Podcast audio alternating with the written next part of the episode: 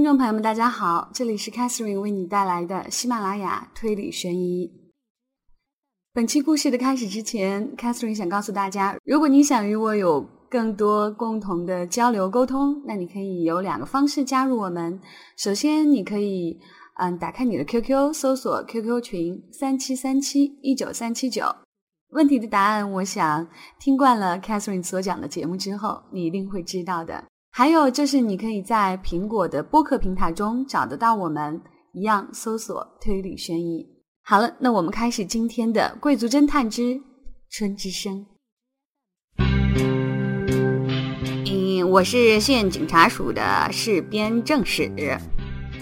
市编正史年龄在四十岁左右，高高的个子，留着平头，他黝黑的皮肤闪闪发亮，只有眼角处有着些许皱纹，透过廉价的西服。似乎可以看到健美运动员一般的体魄。士兵以略微嘶哑且低沉的声音做着自我介绍，他像是跑外勤的业务员，态度谦恭，一丝不苟，嘴里不住地表示着哀悼和慰问，与电视剧里警察那专横的态度形成鲜明对照。这让高月感到惊讶，或许是樱川家的威望在发挥着作用。高月觉得对方似乎被上司叮嘱过，唯恐出现差错。实际上，当高月告诉世边我叫风香高月之后，对方似乎感觉此人不是樱川家的人，有些失望。啊，恰好外祖父卧病在床，我代替他来处理这件事儿。听到这话之后，警察才重新紧张起来。呃，你是他的外孙女，呃，那么案发现场在这儿。高月简短地说明了事发经过，并向市编介绍了爱之川。期间，市编迅速地向鉴定人员发出了指示，且不论调查结果如何，操作程序至少非常规范。呃，樱川家到处都有保镖，外行人很难察觉，但实际上所有宅邸外的重要场所都被保镖控制着。哎，你难道就没有发现什么可疑人物吗？稍后可不可以向他们询问有关情况呢？可以的。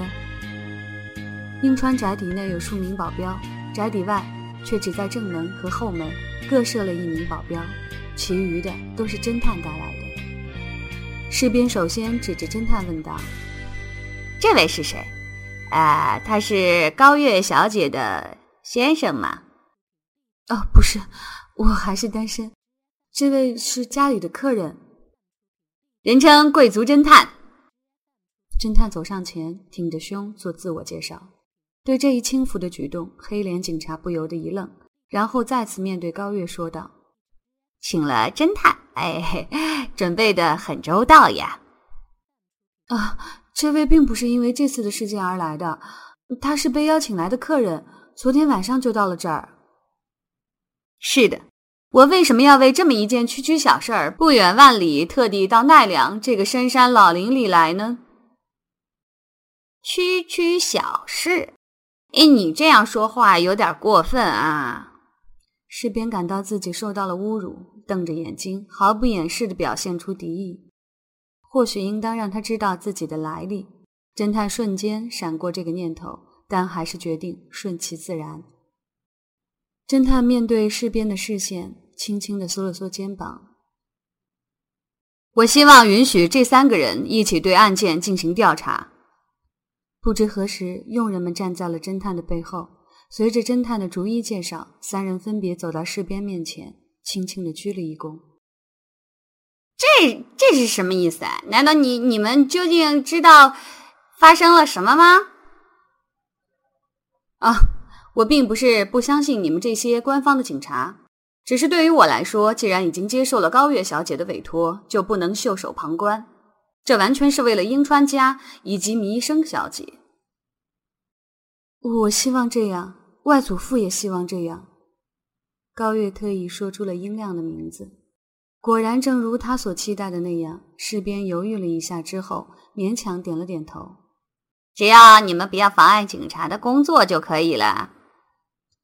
侦探非常满意，面对佣人说道：“正好发生了三个事件，这一次我们改变做法，三个人分别针对一起案件进行调查。这样做不但有利于案件的迅速破解，而且高月小姐也希望看一看你们三人当中哪一位最出色。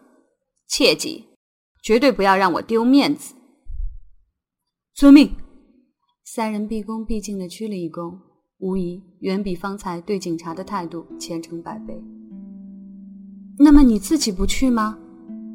目送佣人及一脸不满的士兵离开本馆之后，高月回头望去，却发现侦探本人像是完成了一项重要的工作似的，一屁股坐在了沙发上。那些琐事儿必须让佣人们去做。真是个古怪的侦探啊！高月本想追问一句：“刚才不是说要竭尽全力效劳吗？”但是又一想，他在现场或许又要给警察惹出麻烦，不如在此等候结果。侦探的使命是侦破案件，过程并不重要。况且他们都很优秀，一定能够获得你需要的情报和资料。我丝毫不怀疑他们的能力。高月想起方才那位司机机敏的举止，不由得点了点头。相反，他担心的是，这些你不必担心，他们会为此感到光荣。请坐下来慢慢休息。反正现场勘查结束之后，刚才的那些警察还会像猎狗一样蜂拥而至的。在此之前，让我们来喝上一杯红茶吧。高月暗地里叹了一口气，招呼着女仆又上了一杯红茶，他自己也喝了一口，顿时感到神清气爽。事件得以真相大白是在两天之后，这个案件本身并不出人意料。然而，在这两天的时间里，高月一直关照着三位被害者的家人，忙得不可开交。按道理，英川家的事情本不应该由高月出面张罗，但是为了不使弥生成为众矢之的，高月主动承担了这一任务。然而，超出高月的想象，这真是一件劳心费力的事情。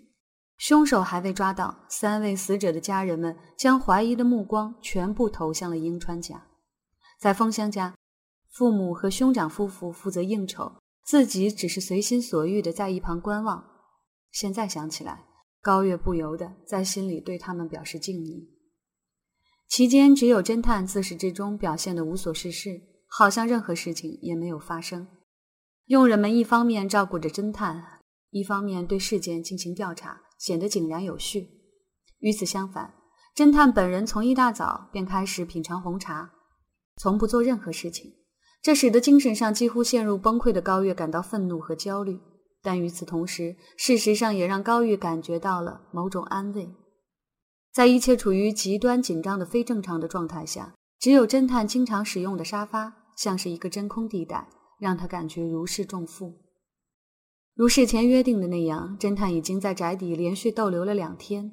高兴的时候，他也曾帮助驱逐那些抓住高月不肯罢休的家伙们。如果没有他，或许高月早已崩溃。调查情况进行的如何？山本从那位警官那儿得到了什么情报吗？在日光浴室一边喝着红茶，侦探一边向一旁的管家询问。工作告一段落的高月也凑过来坐在了对面。女仆再一次端上了红茶。哦，是的，侦探大人。首先是事件发生当时的情况，尸体解剖的结果证实三位被害者都是在十点到十点半之间被杀害的。此外，在别馆周围并没有留下任何痕迹。据说积雪上留下的只有侦探大人等各位往返的足迹。大雪停止的时间是十点十分左右。而爱之川先生接到水口先生的电话是十点二十分左右，那个时候雪已经停了。此外，警察对别馆进行了搜查，并没有发现有人潜藏在馆内。似乎所有信息都储存在脑子里，山本流利地背诵着调查的结果。就是说，凶手在作案之后无法逃脱，但也没有潜藏在别馆内，即整个别馆处于密室状态。是这样吗？可以进入，但是没法出去，这不是很有意思吗？是这种情况。正如侦探大人所知，本馆和别馆相隔五十米左右，别馆的四周是个庭院，园内铺满了草坪。如果没有任何工具，要想不留痕迹地逃出别馆，是不可能的。此外，根据守护在墙外围的保镖们的证词。并没有发现有人侵入或者逃出。是内部人员犯案，这真是最糟糕的结果。侦探缩了缩肩膀，看了一眼高月。可是你不觉得奇怪吗？凶手怎么逃脱呢？从别馆到本馆，总不会是从天上飞过去的吧？高月不禁插话道：“侦探说是内部人员犯案，这就等于在说凶手就是弥生、英亮或者高月本人。你的意思是说，如果能够飞过去，那么也就可以躲过所有人的耳目，逃出宅邸，是这样吗？”我并没有这么说，只是在没有查清相关足迹之前，最好不要轻易的下结论说凶手就在我们中间。你的意见非常正确，然而遗憾的是，市边刑警并不这么认为。就是说，那位刑警已经将怀疑的焦点集中在我们的家庭成员当中了吗？嗯，或许。当然，考虑到高月小姐等人的立场，他们并不会立即采取什么行动。这简直是一派胡言！弥生不可能做出那种事情。外祖父体弱多病，怎么可能一口气杀死三个人？只要冷静的想一想，就会明白。难道说警察在怀疑我吗？好了好了，现在并不能马上得出结论，有些事情还要再进一步的调查。另外，你们每个人的情况如何？不会只汇报警察的调查结果吧？呃呃，那么先由我来汇报一下情况吧。我负责调查水口先生的事件。最先讲话的是司机佐藤，他晃着巨大的肩膀，放低了声音，开始解释道：“水口先生是从背后脊椎骨的右侧肋骨下端附近被人用水果刀刺死的，只有一处伤痕，并没有发现其他的外伤。水口先生并不是马上就死亡，但这无疑是致命伤。”而且，此外，刀子是从尼子先生的房间带出来的，刀柄上只有尼子先生的指纹。尼子先生的指纹？高月惊讶地反问道。最初，对于调查结果，他只是听一听，并没有打算插嘴。然而，随着警察开始就内部作案的可能性进行调查，他再也不能保持沉默。是的，除小指之外，右手四个手指头的指纹，呈持刀的形状，被依次检验出来。难道不是戴着手套行凶吗？那样的话，原来的指纹就会变得模糊不清。现在指纹非常清晰。这么说，是女子先生杀死了水口先生？但但是你不觉得这样很奇怪吗？水口先生明明在电话里说，说自己看见女子先生被杀害了呀。呃，这些目前还不能得出结论，只是从现在的情况看上去，似乎是尼子先生杀害了水口先生。很有意思，也许尼子是在装死。那么其他情况怎么样呢？呃，是的，水口先生的前额有一处小小的伤痕，可以确定是生前造成的，呃但是不知道具体是什么时候。这个是不是那天早上发生的事情？高月说明了早餐时发生的事情。别馆的房间不仅破旧，而且门槛过高。水口出门时被门槛绊倒，头撞在了走廊的地面上。在宅邸逗留期间，他多次出现这样失误。说起来，他就是人们常说的马大哈，或者叫冒失鬼。如果是女人，那就是傻姑娘。哦，的确听他这样说过。在事件发生之前，侦探统称三个人为小猪。对他们每个个体并没有进行区分。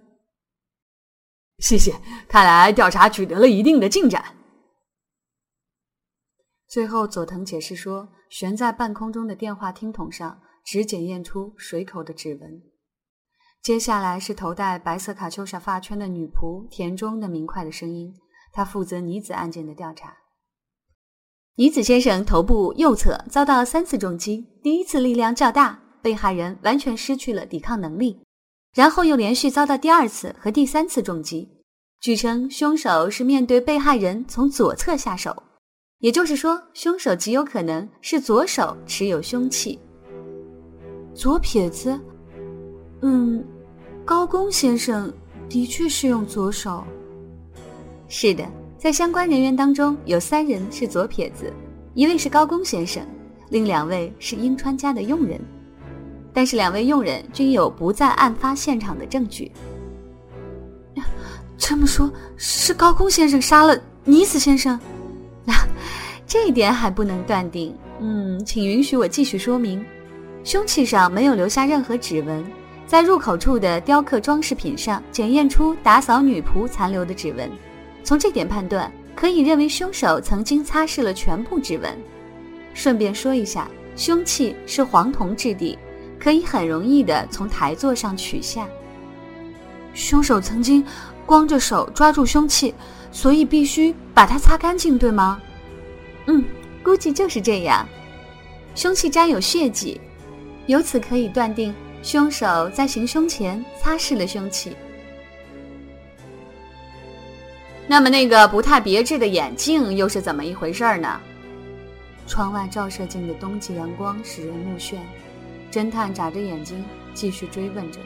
山本迅速将窗帘拉上。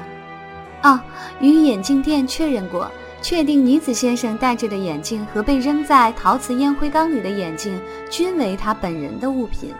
黑框的那副似乎是备用眼镜，烟灰缸里残留有破碎眼镜的碎片。此外，烟灰缸上也有一条裂痕，但是问题是，烟灰缸上并没有检测出尼子先生的指纹，只有仆人和高公先生的指纹。高公先生的指纹再次出现高公的名字，这让高月感到惊讶。和女子一样，高公也不吸烟，因此并没有必要去触摸烟灰缸。是的，但是高公先生的指纹在现场只有这一处，其他地方再没有发现。就是说，高公先生进入了房间，却只是触摸了烟灰缸。嗯，的确是这样，尽管不清楚是什么理由。女仆鞠了一躬，结束了讲话。最后，管家再次走到了前面。杀害女子的凶手很有可能是高公，那么又是谁杀害了高公呢？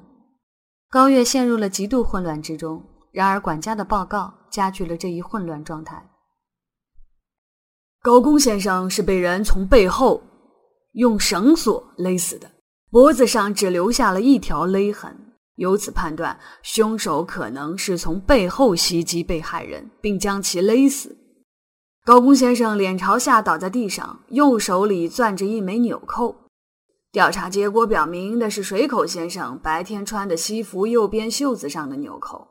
那件西服悬挂在水口先生房间的衣橱内，纽扣已经不翼而飞了。这么说，是水口先生杀害了高公？事情变得越来越复杂，高月完全无法理解，杀害水口的凶手是妮子。杀害女子的凶手是高公，而杀害高公的凶手又是水口，他们互相吞噬，乱作一团。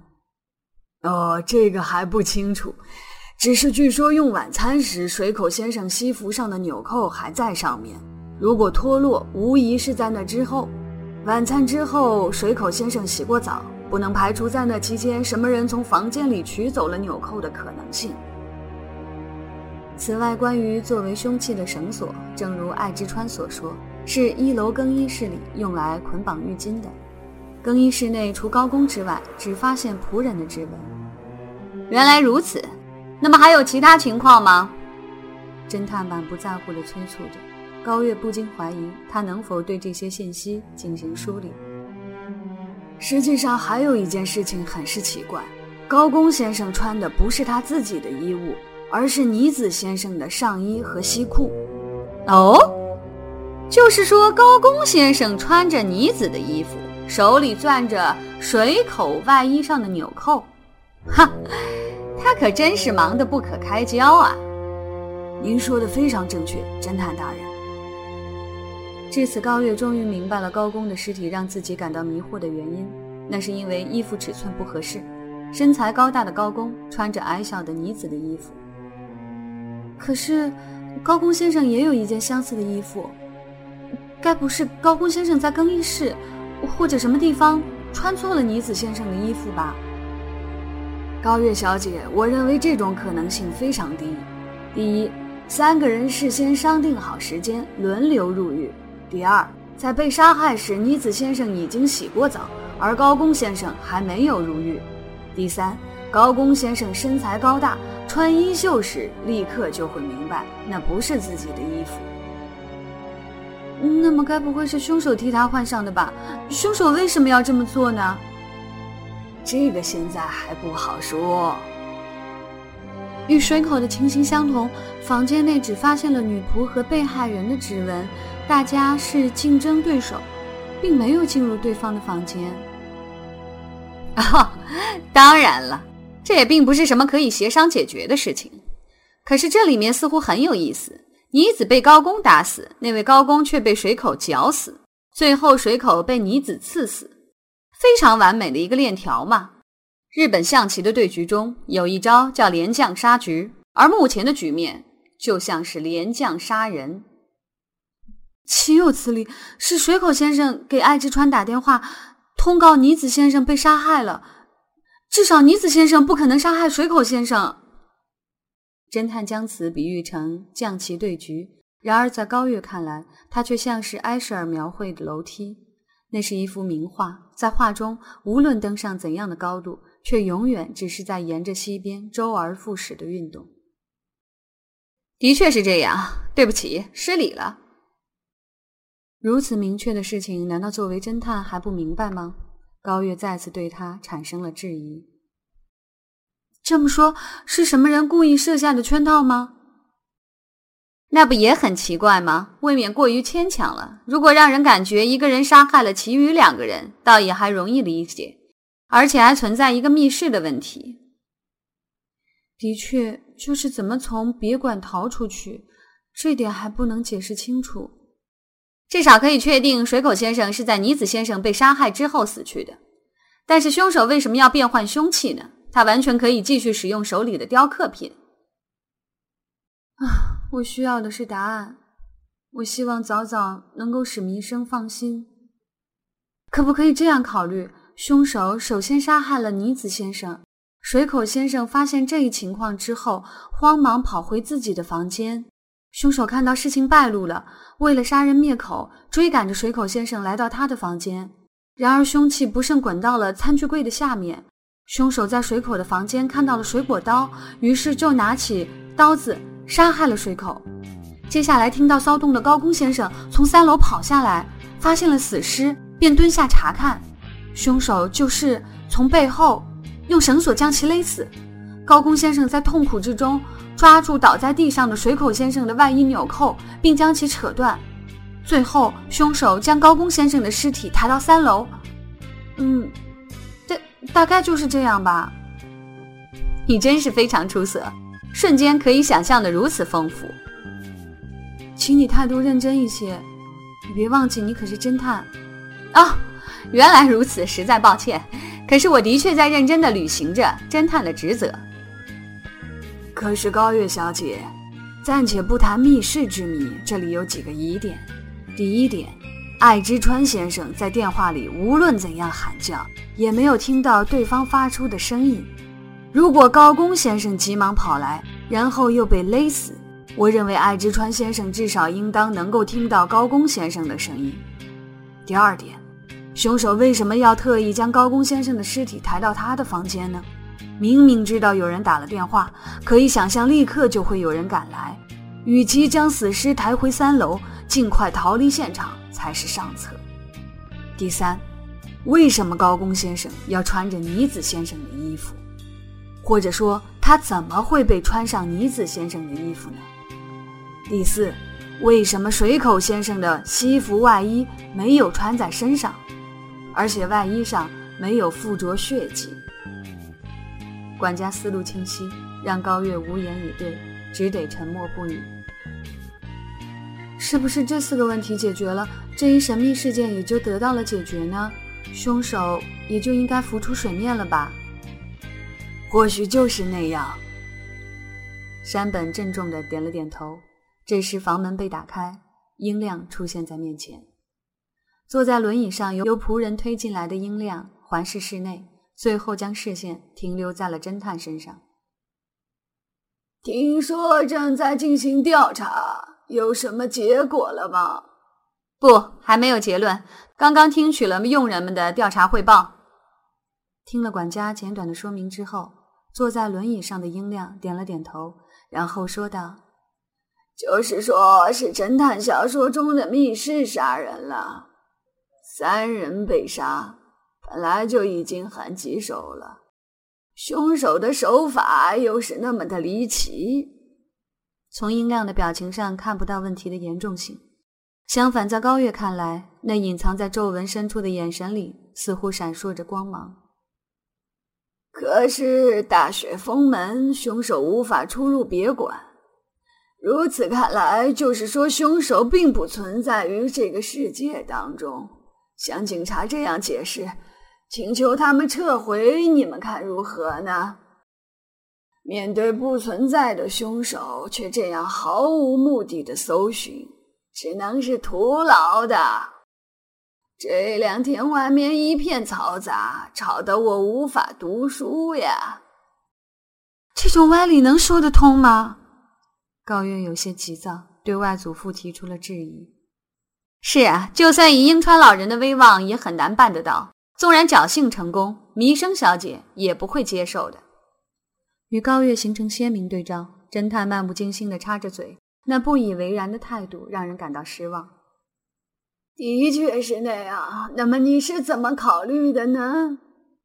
我还没有考虑成熟。且不说他们三人被杀，正如英川老人刚才所说，单就凶手究竟是如何逃脱出去的这一点，我就非常感兴趣。我也这样想。雪下下停停，停停下下，凶手很难事先制定出周密的计划。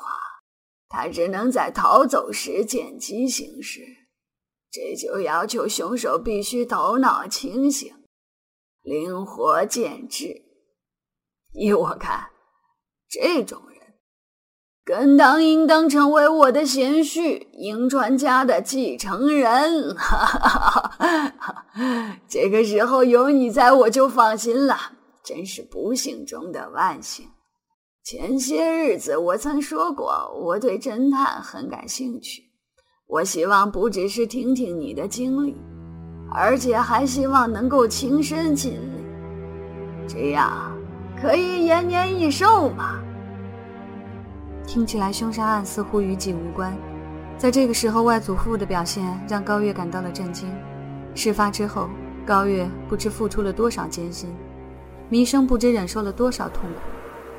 而这些外祖父似乎完全不予理解，因为这是外祖父决定的事情，所以到目前为止我一直保持沉默。不过发生了这种事情，我不得不出来讲话。请问您是真的打算让弥生从那三个人当中挑选丈夫吗？高月走到轮椅面前问道。老人猛地皱起了眉头，回答道：“当然啦。但是在我看来，那三个人……”老实说，我不知道外祖父您是怎么想的。什么？高月不理解，弥生却能理解。对于我们来说，彼此的信任比什么都重要。这一点弥生非常清楚，只不过最终却成了这样一个结果。或许，外祖父还要找新的人选。就在刚才，英亮还开玩笑地说，凶手也可以当自己的女婿。那样到时候再看，在周围安静下来之前，我是不会强求的。而且这次我一定要挑选一个让弥生满意的。一次叫来三个人，似乎并不是个好办法。要是早就这样就好了，高月心里埋怨着。或许。外祖父已经找到合适人选了。嗯，哦，这个人或许比前三个人更有可取之处。高月该不会认为是他杀害了那三个人吧？怎么会有这种事儿？哦，那我多虑了。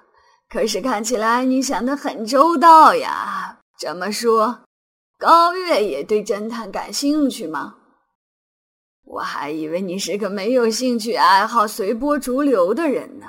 你的话让我感到意外，很有意思。外祖父，我开玩笑。总之，我已经看透民生是不会选中任何人的，所以他们三个人怎么样根本没有关系。您这是什么意思？我该回去吃药了，好像话说的太多了。那么，我期待着贵族侦探马到成功。英亮慢慢的举起右手，向女仆打了个招呼，便回自己的房间去了。外祖父，高月招呼着，英亮却不予理睬。士兵先生来了。随着一阵敲门声，房门被打开。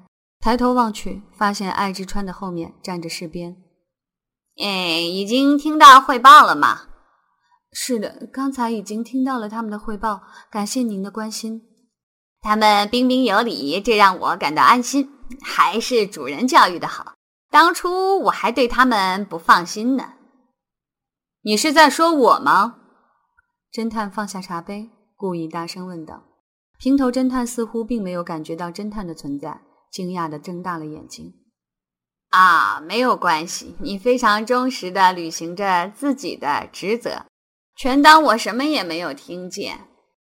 我想情况你都知道了，这里我想再了解一下，你们当时在干什么？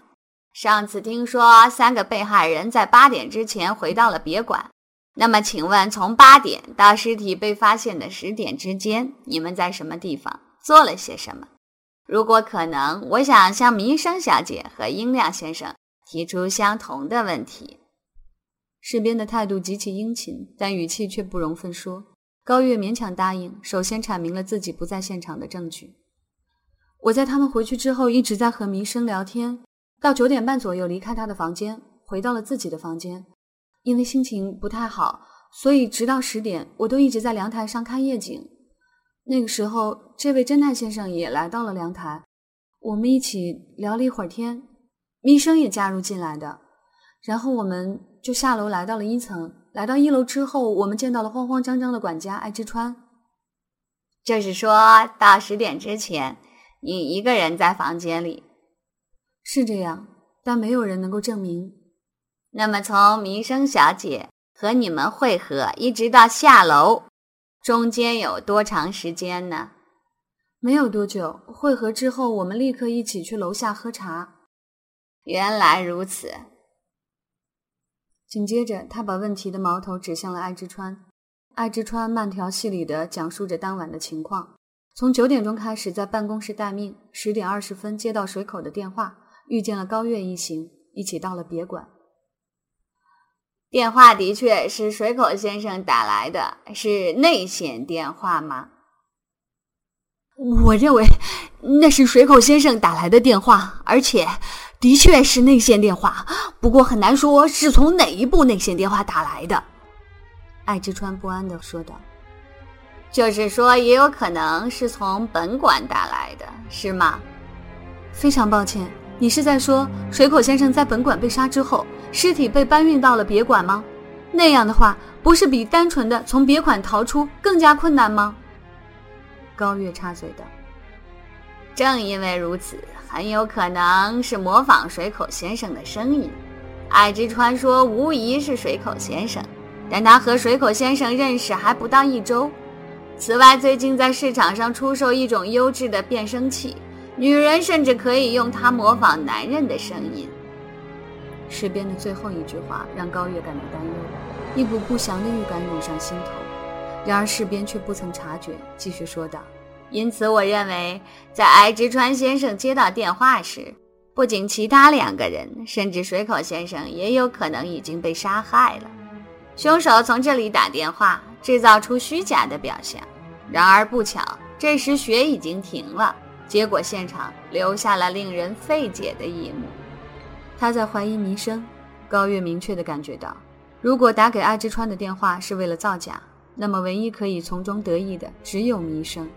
那段时间里，弥生正在洗澡，高月和侦探一直在一起，英亮则始终在自己的房间内。如果没有轮椅，他甚至无法行动。且不说一楼的女子上到二楼及三楼实施杀人，这根本不可能。而且，如果不在雪停的十点十分之前回到本馆，就不可能制造出密室状态。你似乎非常希望这个宅邸里出现杀人犯。始终显得事不关己并保持沉默的侦探，此时将茶杯放在桌子上，慢慢的说道。然而士兵却摇着头，装出一副若无其事的样子。我要考虑多种可能性。只是，如果相信你保镖的证词，那么很有可能凶手就在这个宅邸内部。即使他能够逃出别馆，此外，从水口先生被刺的位置来看，很难认为他是在杀害了其他二人之后自杀身亡。而且，从其他两个人遇害的作案方式判断，他们绝对不可能是自杀。原来如此，你似乎很善于对号入座。我只能认为这是你对我的称赞。总之，凶手是如何逃出别馆的？我认为这是破解案件的关键。这个问题解决了，凶手就会自动浮出水面。的确，你说的有一定道理。那么接下来，我想和弥生小姐谈一谈，可以吗？弥生小姐心情很不好，她问可不可以去她的房间。前去传唤弥生的女仆转达弥生的意思。明白了，我去弥生小姐的房间，可以吗？高月小姐。高月只得点头答应。士边似乎很有自信，态度也变得强硬起来。在士边面前过于袒护弥生，只会引起更大的麻烦，这不是弥生希望的。非常感谢。那么，请你带路。我可以一起去吗？当然可以。只是不要忘记，我是去向弥生小姐询问案情的。在此之前，公仆大人，我想问一个问题：高公先生房间里的烟灰缸上是否发现了什么人的指纹？管家山本叫住了警察。烟灰缸，指纹？不，没有发现任何人的指纹。那又怎么样呢？哦，不，没有发现指纹，那就不必说了，麻烦你了。管家似乎话里有话，说完便退了下去。警察奇怪地望着管家，过了片刻，才跟着爱之川去了弥生的房间。